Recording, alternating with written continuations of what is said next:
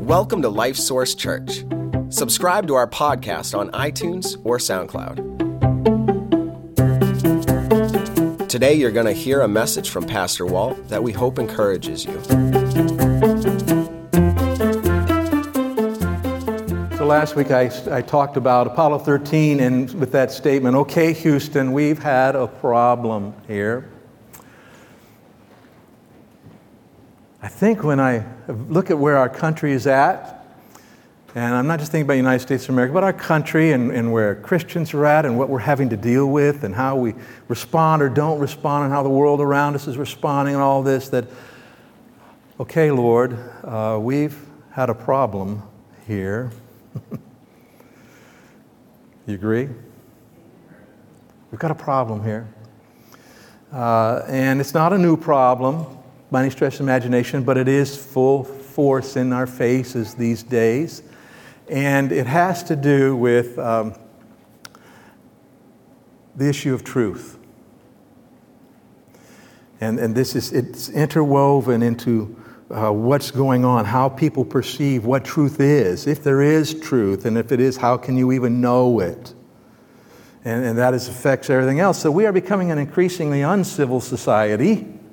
And Christians find themselves getting caught up in wrong responses and attitudes. I mean, I enjoy going on YouTube and listening to what people are thinking and their positions and explaining, or even sometimes having a debate. I enjoy that kind of stuff. But increasingly, the headlines that go with those videos is so-and-so destroys this person, or they nuke this person, or they, shame. I mean, it's just, it's all about something we'll see here before we're done today. And it all really goes back to kind of how we view truth. And so we said, how did we come to where we are today in our country? And so this week I posted on Facebook this quote, and it says, in summary, this is a guy who did a study on education in the elementary ages, and he said this, in summary, many schools teach students that all claims are either facts or opinions, and that all value and moral claims fall into the latter camp. The punchline? There are no moral facts. That's what's being taught. And if there are no moral facts, then there are no moral truths. It's all just your opinion. It's all just how you feel about it. And if there are no moral truths, then if you want to get into a conversation about whether something is right or wrong, how do you have that conversation? Okay? And so elaborating on this idea, a pastor also from Missouri, and that was just a coincidence, he says this, he says, if we fail to acknowledge the existence of real, in other words, binding, moral truth, we deprive ourselves of the only sound foundation we have for many things that are crucial for a safe and thriving society. For example, why should we treat one another with respect or be honest in our personal and business dealings? If these values are merely opinions, who ultimately cares? Now that just might sound like, academic research and talking about things, but the reality is this has had a huge ripple effect out into our nation. And once again, I'm not worried about trying to reform our nation, but I am concerned about us as Christians that we don't get caught up in things that are not true, or that we become fearful and back away because of what's going on. We need to be engaging with the people around us. They need Jesus. So we have to be able to have relationships and discussions. And so how do we do that? Well, today we want to talk about something that is absolute. There is absolute truth, the absolute truth. That's the title of today's sermon. The truth is absolute. Always? Well, let's look and see. Now, as is always the case, this... trying to think, back when in the 1960s, when there was a lot of social unrest and turmoil, there was no YouTube, there was no Facebook, and so maybe it was just as bad then as it is now. I don't know. Okay, but for most of you, you're younger than that, and you don't even remember that. So this seems like new to us, doesn't it? The way the world is around us, this is new to us, we think. But it's not new in history, and it's not new to God's people. So let's go to the book of Isaiah, written about 700 years before the time of Jesus. So that makes it about 2,700 years ago for us. If something happened 2,700 years ago, I guess it's not new, is it? New to us. And in Isaiah here, in chapter 59, and if you don't have a Bible with you, we encourage you to there should be one in one of the chairs there in front of you. Pick that up and follow along. We'll give you the page numbers. Page 854. Page 854. So in this passage, God, through Isaiah, is speaking to his people and talking to them about their nation and what was going on. And in the nation of Israel, just like in any nation, there were people who were very committed to the Lord and surrendered to him, wanted to do what's right, and then there were a bunch of people who weren't, and then there were a bunch of people who maybe just weren't giving him much thought and are kind of caught up in the middle. And but as a result, their nation was not doing well. So let's see what God has to say about it and what Isaiah says as the Lord speaks through him. Chapter 59, verse 1, it says, "Behold, the Lord's hand is not shortened, that it cannot save. Nor is ear heavy, that it cannot hear."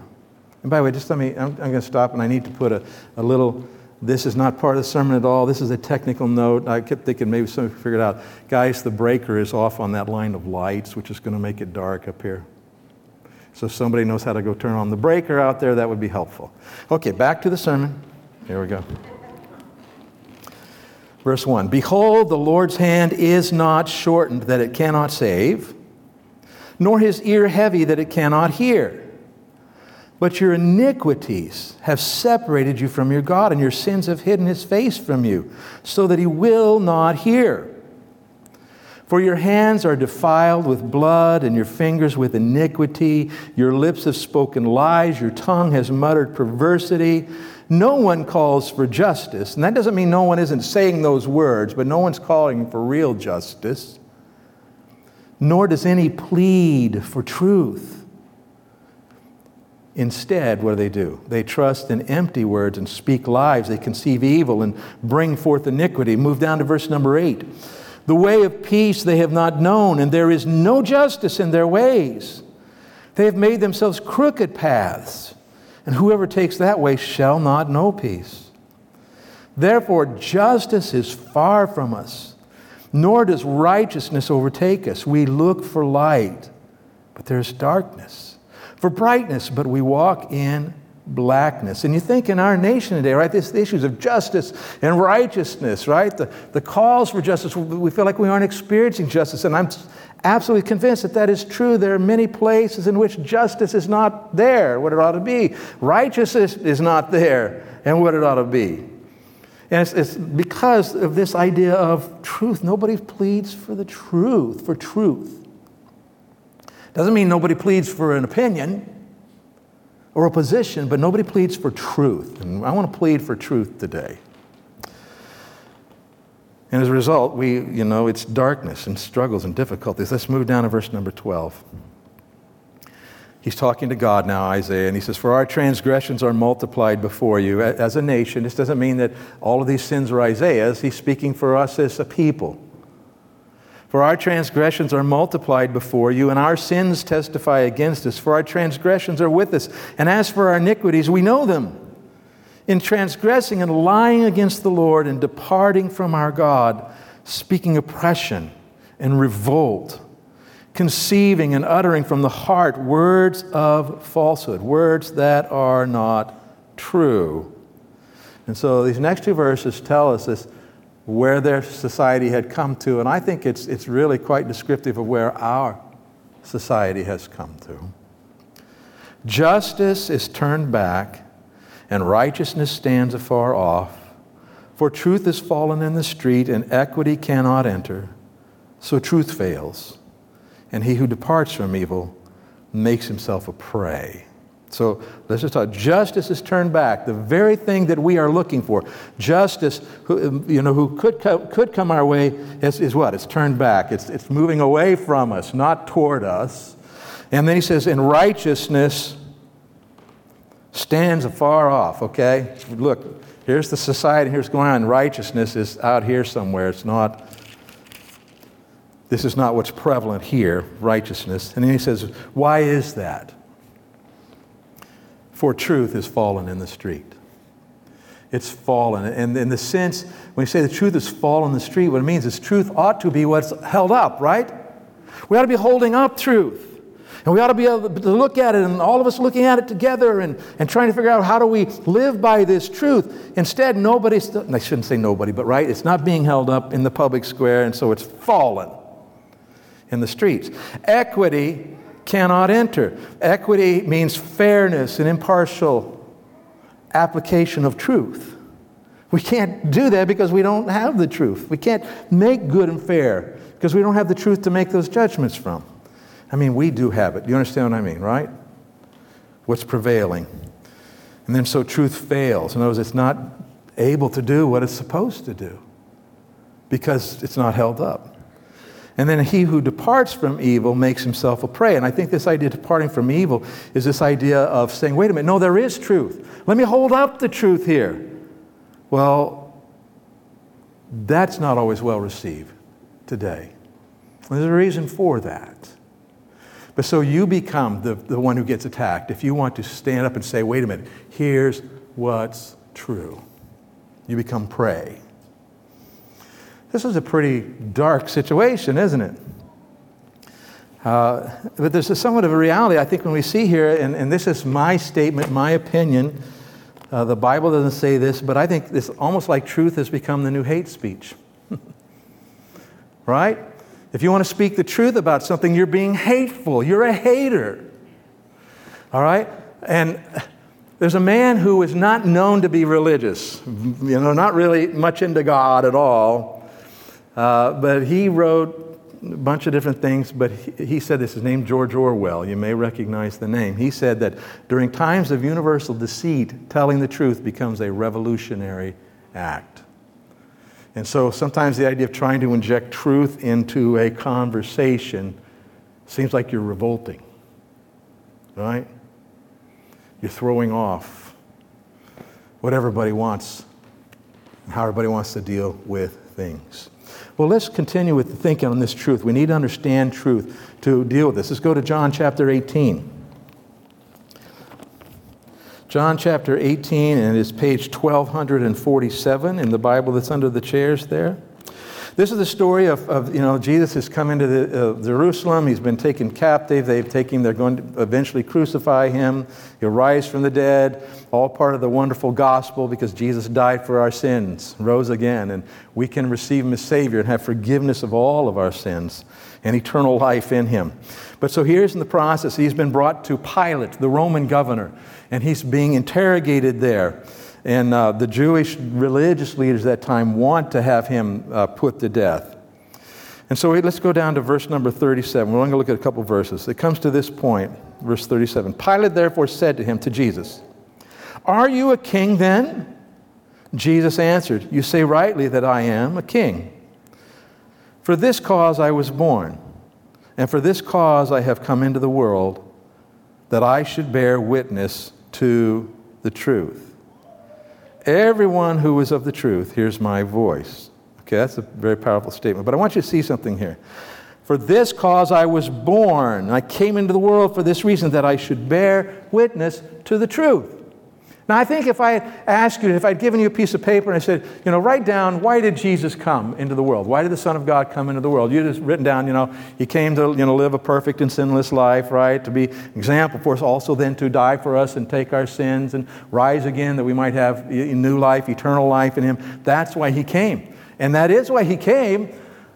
But why else did he come? This is interesting, I think, that he says, for this cause I was born, for this cause I have come into the world, that I should bear witness to the truth. Man, maybe this is more important than we realize, isn't it? This is one of the very reasons that Jesus came, and the gospel is part of that truth. In fact, Jesus said, I am the truth. I'm the standard. You want to judge truth? Judge it by me. So I came in the world to bear witness of the truth. And then in verse 38, Pilate said to him, what is truth? And when he had said this, he went out again to the Jews and said to them, I find no fault in him. But he says, what is truth? Pilate's response mirrors, I think, the views in our modern culture. I think, Pilate wasn't just saying something practical at the moment. Pilate most likely had been exposed as a Roman governor. I'm sure he was educated. He knew philosophy. And so the idea is, well, what is truth? And the idea is, well, how can you know what's truth? You might think truth is one thing. I might. So how can we even know it? Now, let me say to you that this approach, when a truth claim is made and someone says, well, what is truth? How can you know it? What's really going on there? Now, obviously, somebody could really, not understand, and it could be a very intellectual question. It could be. But I tell you why, in general, that people are quick to adopt that, and that's because if we can't be sure what truth is, you cannot hold me to it. I cannot hold you to it, right? Anything goes then, doesn't it? Because if there is truth, guess what? I'm subject to it. You're subject to it, okay? And so it's very natural in society for society to creep toward this understanding of truth. It reminds me of the book of Judges when it says that everyone did what was right in their own eyes. And things didn't go well in the book of Judges. Okay? A lot of big messes in the book of Judges.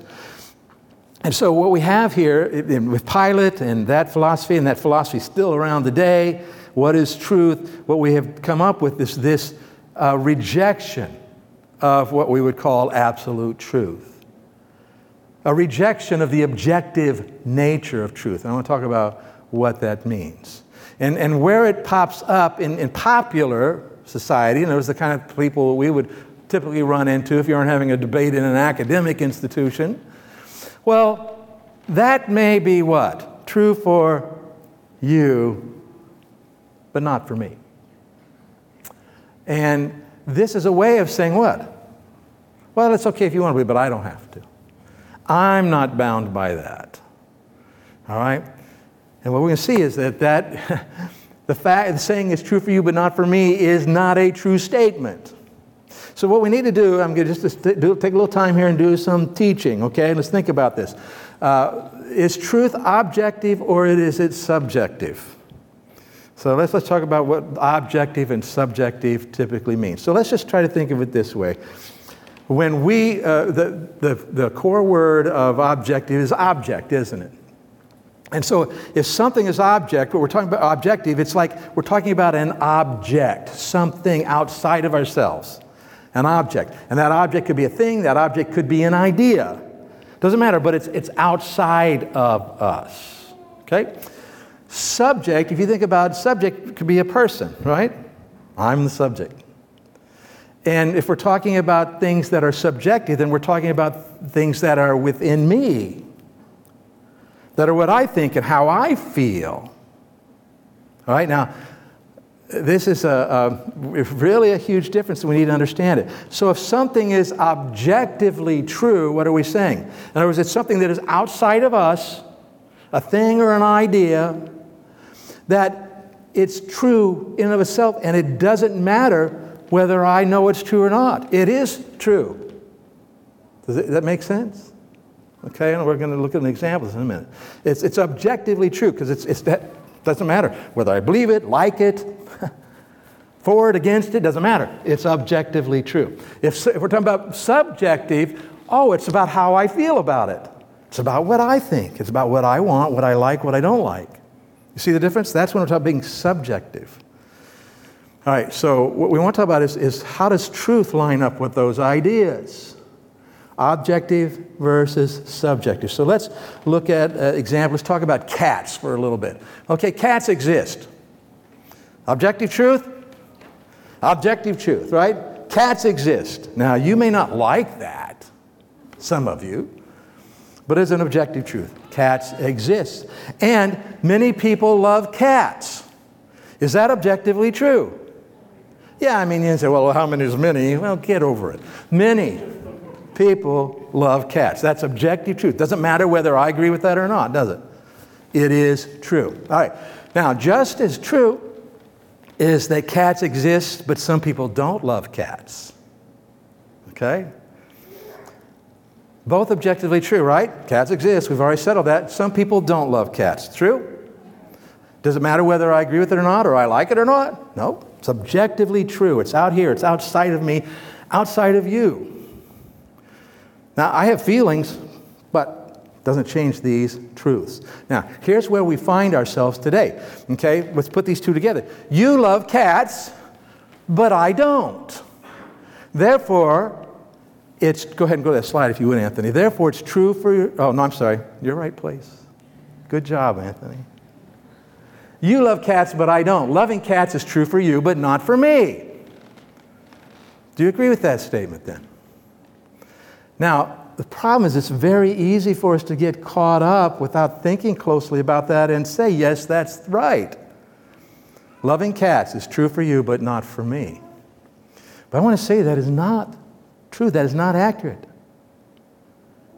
Let's go to the next slide. Here's what's really going on. You love cats. I don't love cats. And these things are true for me, for you, and for everyone. Now, let me explain what I mean. If I say, you love cats, and let's assume, how many of you would say you love cats? Okay, so for all of you who held up your hands, this is a true statement, isn't it? It is objectively true. What if I don't like it? Is it true? It's still true. You love cats. Is it true for you? Is it true for me? Yes, it's true for me that you love cats. You see that, how that works? It's objective truth. And the other way around, if I say, I don't love cats, I can say that is true. So that is objectively true. It's true for me. Is it also true for you? Yes, it is. It is true for you that I love cats. You see, so this is the nature of truth. Truth is objective. In fact, truth, I think, by definition, cannot be subjective. It cannot be. If that's the case, we aren't talking about truth. It's a different animal at that point. So what's really true is not determined by my desires, my feelings, even my opinions. I mean, if I wanted to say that this is an elephant, it's the elephant in the room. Now, if I really think it's an elephant, that'll be an elephant in the room. But that was supposed to be funny. If I'm telling you this is an elephant, well, what makes it an elephant? I want it to be. I feel like it's an elephant. Now, that's an absurd statement, right? And we all know what? Walt's losing it because that ain't an elephant. All right, so we get that. So, but the same thing applies to anything else. And so you can listen. If you ever want to listen, listen to two people talking about something and disagreeing about something and talking about, and it wouldn't be surprising if all of a sudden you find out that the reason, well, I don't like that, so I don't believe it. I don't want that to be true, so I don't accept it as true. Try that walking across the freeway. I don't believe it. Those cars are going to hit me. Right? I mean, you see what I'm saying? Truth, the nature of truth is absolute. Okay? It is absolute. Booker T. Washington years ago said this. He says, a lie doesn't become truth, wrong doesn't become right, and evil doesn't become good just because it's accepted by the majority either, right? So majority opinion does not get to decide what's really true. True is true is true is true is true. Okay. Now, so we can settle this, that absolute objective truth exists and can be known. This is very, very important for us, or we can't deal with anything. All right, now, for years I've kind of had this title of this book that I think maybe I'll write. Whether I ever do or not, I don't know. But it's called The Arrogance of Truth. And here's what can happen to us if we aren't careful. Truth is a really big stick, and If we aren't careful because we think we have the truth, and we do have truth,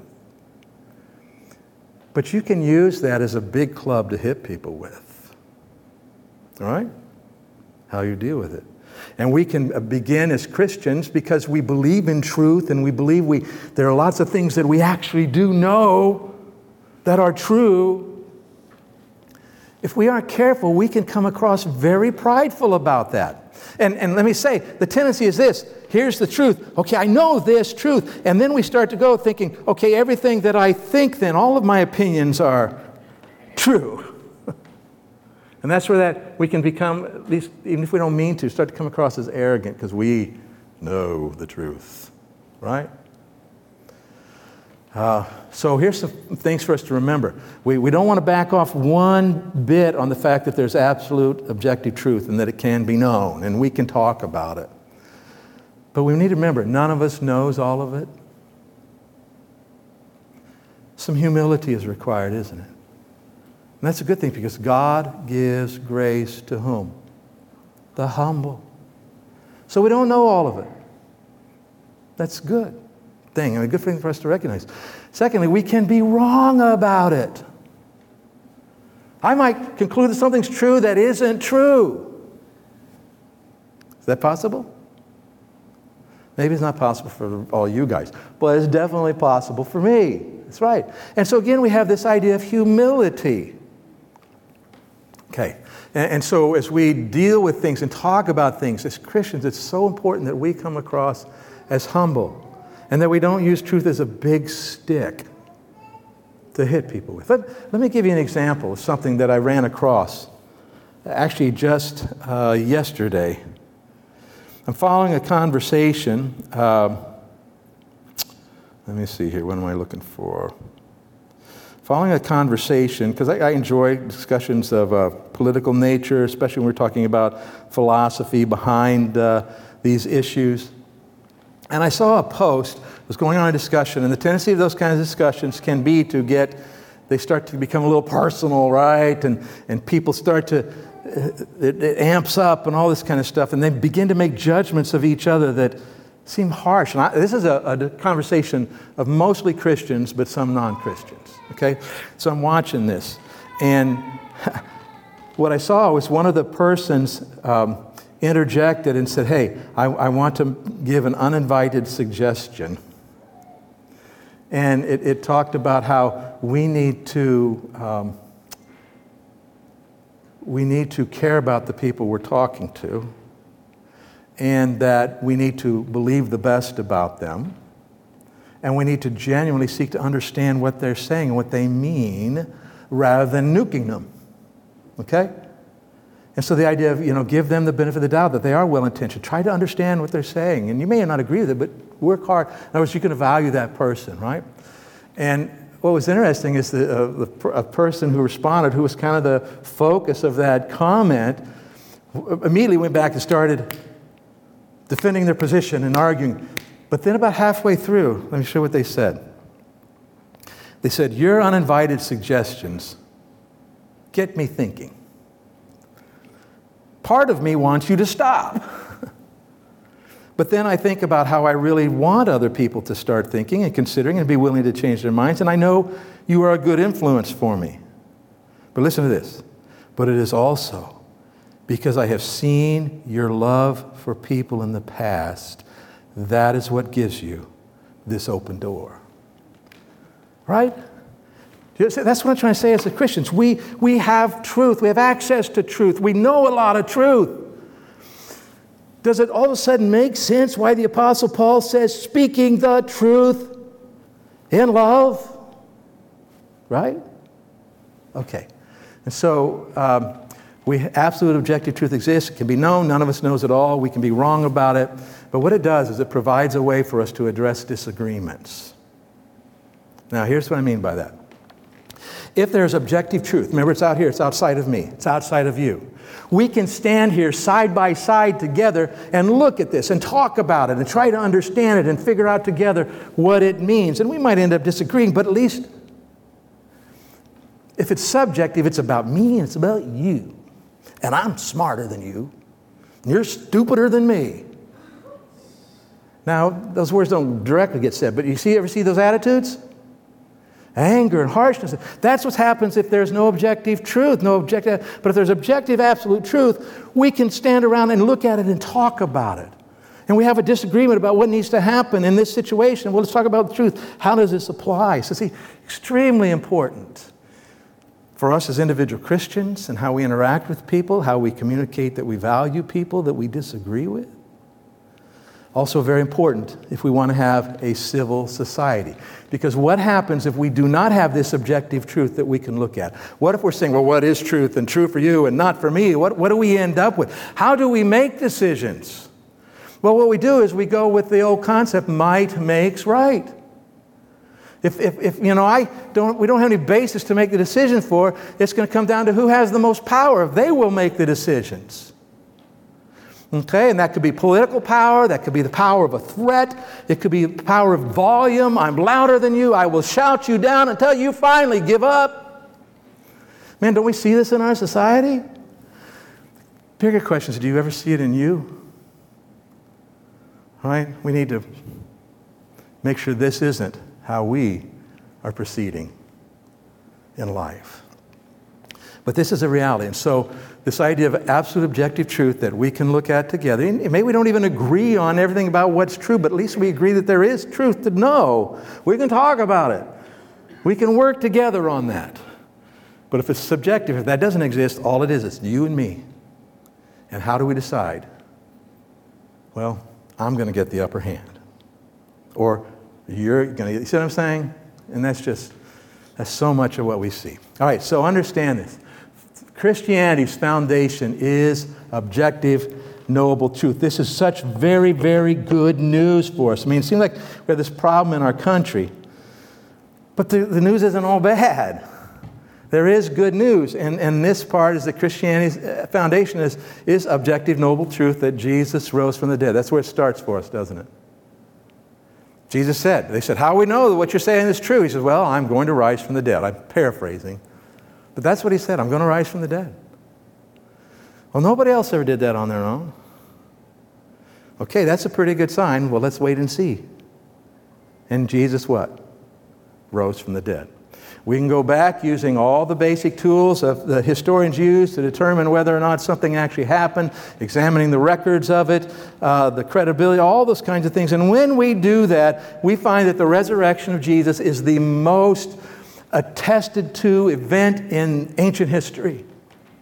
There's no doubt intellectually that Jesus rose from the dead. He did. Now, doesn't that kind of change everything? The guy who said, in essence, I am God, and I'm going to die. I'm human too, I'm going to die, and I'm going to rise from the dead, and he does it. Maybe we ought to listen to the other things he says. And he's the one who talked about the Old Testament, says that God gave that. The Holy Spirit gave us the Old Testament scriptures. And the Holy Spirit's going to remind you, apostles, and enable you to remember and write the things that have happened here. I think we can believe that. And then we have the scriptures. And so the point is, when we get Jesus risen from the dead, we end up with everything else in Christianity. All right.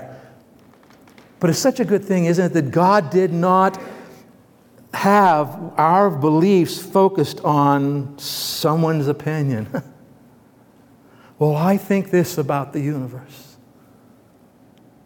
It isn't that. It's no, go see. Did Jesus rise? That's why Paul said, if Jesus didn't rise, game's over.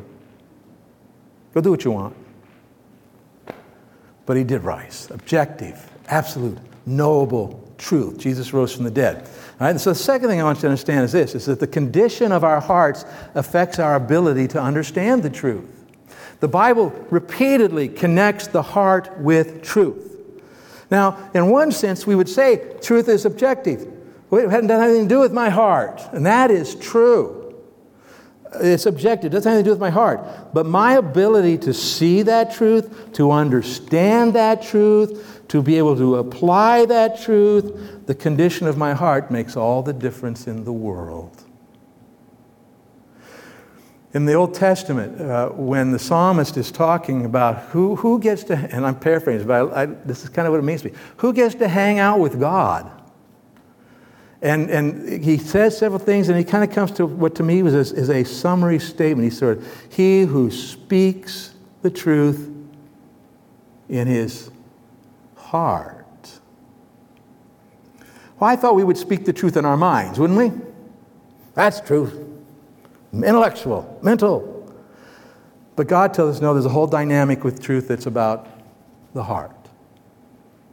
The heart affects our ability to understand it, to see it, and to accept it and respond to it. Let's go to the book of Romans, chapter 1, page 1294.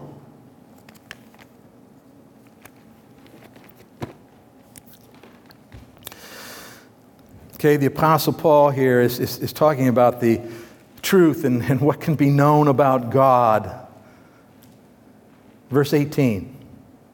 He says, for the wrath of God is revealed from heaven against all ungodliness and unrighteousness of men who suppress the truth and unrighteousness. Unrighteousness being that wrong condition of the heart, and then they suppress the truth. They hold back the truth. Continue. Because what may be known of God is manifest in them, for God has shown it to them. God has made us as human beings in a way that we can conclude that there's a God. It's by the very way that he's made us, and that's a whole another teaching time, okay?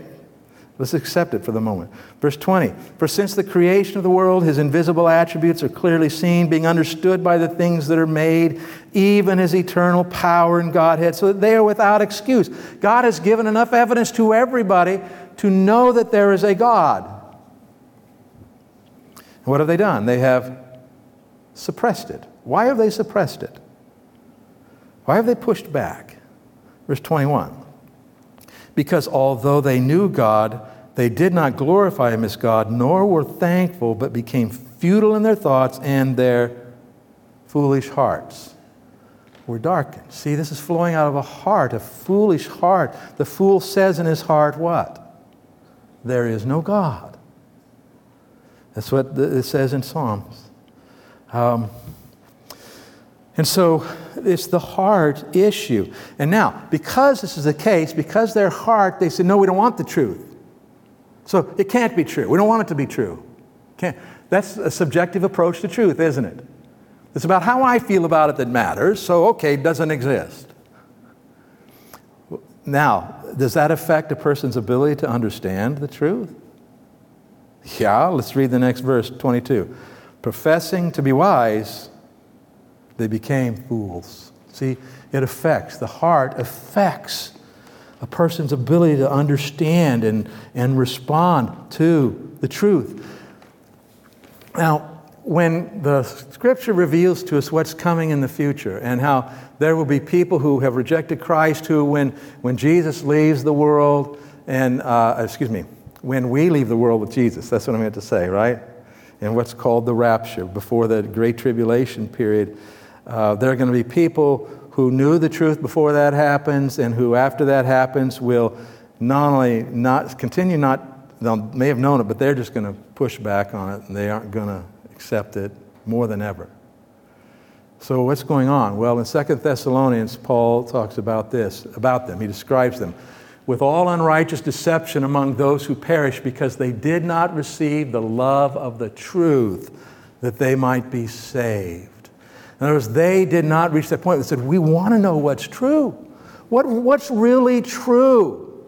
By the way, you have a conversation with anybody who will honestly say to you, yes, I want to know what's really true.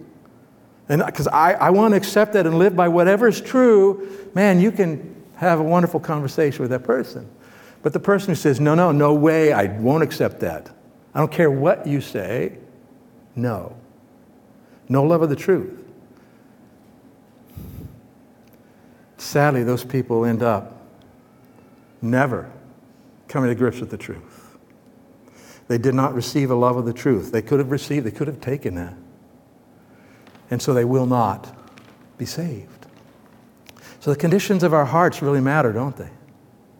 Now, once again, and you're having a conversation with somebody about truth, and I'm not talking necessarily conversation about politics. That has its place. I'm talking about conversations about whether or not there really is a God and whether or not you can know him and what do we do with our sins and how do we have eternal life and have those kinds of conversations. And if someone is open to the truth, but maybe their heart is, we're all born with a heart that wants to do our own thing, right? That's why we want to say, well, it might be true for you, not for me, because I don't know if I want to deal with that. We all have that. But remember last week we talked about the gospel, Hebrews 4:12, the word of God, which is true. For the word of God is a discerner of the thoughts and intents of the heart. And so when you use the truth of the word, it goes into their heart, see, and it can begin to change the heart and open the heart. And I mentioned it, I think last week, I mentioned it again. I am just amazed over the years whenever I've had the actual opportunity, either in this setting, or a funeral setting or whatever it is, to be able to just explain, here's what God says about your relationship with him, where you're at, what you need, how you can be saved if you'll receive Jesus as Savior. Explain that people who came in here with no sense of being open go, okay. Because God gets to the heart and then they're open to the truth. Same thing in one-on-one conversations. I've seen it. People start off resist, and you say, hey, listen, just for the sake of argument, let me explain to you what I'm talking about. And you go through it. And I have, not always, but I've seen people's hearts change before my eyes, and now all of a sudden they're open to the truth. What a blessing that is, isn't it? All right, so second thing, the condition of our hearts affects our ability to understand the truth. We need to keep our hearts tender before God. Third, we need to learn and live by the truth. You got to learn the truth if you want to live by it. Okay? Psalm 25 says, lead me in your truth and teach me. That ought to be our attitude and prayer to the Lord. Lord, lead me in your truth, teach me your truth. I want to know it. I want to live by it. Then Jesus, when he prayed for all believers who were to come, including you and me, to his Father, one of the things he said, prayed to the Father, was this in John 17, sanctify them by your truth. Your word is truth. What do we got to do if we want to know truth? By the way, is all truth in the Bible? Trick question. That's one of Walt's trick questions. No, all truth isn't in the Bible. All the truth you need to know to live a life that pleases God and be a blessing to you is in the Bible. But I tell you what, there are truths about your car, like you need oil in it. Not antifreeze in the oil. Doesn't go in there, right, Stephen? It can't, but you don't want to do that. So that's not in the Bible. Okay, so there's lots of truth that isn't in the Bible. But all the truth that you need to know to approach life and live a life that pleases God and provides you with what you need. So it also teaches you how to deal with all other truth. Okay, so we got to be in the Word. That comes through your own personal time in the Word. Folks, this has to be a lifelong pursuit. Daily, close to daily, on some sort of regular basis, you open the Bible and you read it and you try to understand it. And you won't always understand it, but God is still at work in you, okay? Helping you to become more understanding of the truth. And the preaching and teaching. You got to have good, genuine Christian fellowship with other believers where you're talking about the Christian life and how we live it. It's going to help you to understand and know truth. And what other study you might want to do? Watch good videos, read books. But the idea is you need to work at it. You need to learn the truth so you can live by the truth. Finally, number 4, learning and living by the truth brings freedom into our lives. Man, if it's all subjective, where's the freedom? We're all hung up. We're all have no way of, but if there's truth that can be known. And this is where Jesus, talking to his disciples, he says, if you abide in my word, and that was what I told you, my word is truth. If you abide in my word, you are my disciples indeed. And what's going to happen? And you shall know the truth, and the truth will make you free. Free. Free in what way? Free in all sorts of ways. Because here's the thing. If I am watching an issue, let's say it's a moral issue in society, and then I'm watching discussions about it and debate about it and all kinds of things going on, and I'm hearing crazy things, and I'm seeing maybe even Christians doing things wrong, and I get all in upheaval, but you know what? Wait a minute. The truth is not at risk. The truth is not at risk. Never is. Anything that's really true will never contradict God. Anything that's really true will never contradict Christianity. Anything that's really true certainly will not contradict the Lord Jesus Christ. I am the truth. And so, wow, I can kind of chill about this. I might want to engage, but the point is, the truth is not at risk. But boy, if it's about me having to make something happen and be true, don't want to go there.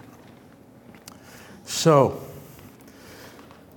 my question for you today is, what's really true about you? You know, what's really true about you today? You know, are you in a relationship with the Lord Jesus Christ where He has, forgiven every sin and you have eternal life and you're walking with Him through life, learn, grow, and making mistakes, getting forgiven and growing and doing better? And is that your life? Or are you still outside that because you haven't really settled a relationship with God by receiving Jesus as Savior? You need to do that. We'd love to help you with that. Be the best decision you ever made, and would open up truth to you in a new way that you've never experienced before. Maybe you're a Christian and you kind of got caught up in this, well, true for you, not for me. You need to let it go. You just know it's true. It's true for me, and I need to submit myself to it, whatever it is. Truth is very practical for us as human beings. So let me leave with these two quick challenges. One is to love God and live for Him. That's settled that, right? I'm going to love God and live for Him. And one of the things I have to do if I'm going to do that is this: love truth and live by it. Be a lover of truth and live by the truth that you know. And if you got questions about that, please talk to me. I'd love to have that conversation with you. Let's pray. Father, thank You for Your word. Thank You that there is truth that we can know and count on, truth that we can build our lives on. I pray, Father, You to remind us this. Help us not to get caught up in the spirit of the age, that truth is subjective when it's not. Help us to be able to see clearly, Lord, around us what's going on, what's really about truth and what isn't. Help us to see where people are at, Lord, and break our hearts for those who are caught up in a subjective view of truth, Lord. They're so trapped. Help us to love and care, and help us to speak the truth in love. And I pray You'd use us, Father, to reach people with the gospel and be a great and powerful testimony for You. And we might be someone like that person wrote, Lord, that because people have seen us love, that they open the doors to hear the truth. I pray it in Jesus' name. Amen. All right, God bless you, everyone. Go and have a great week. Those of you out there, we'd love to see you in Lord's Supper next Sunday morning.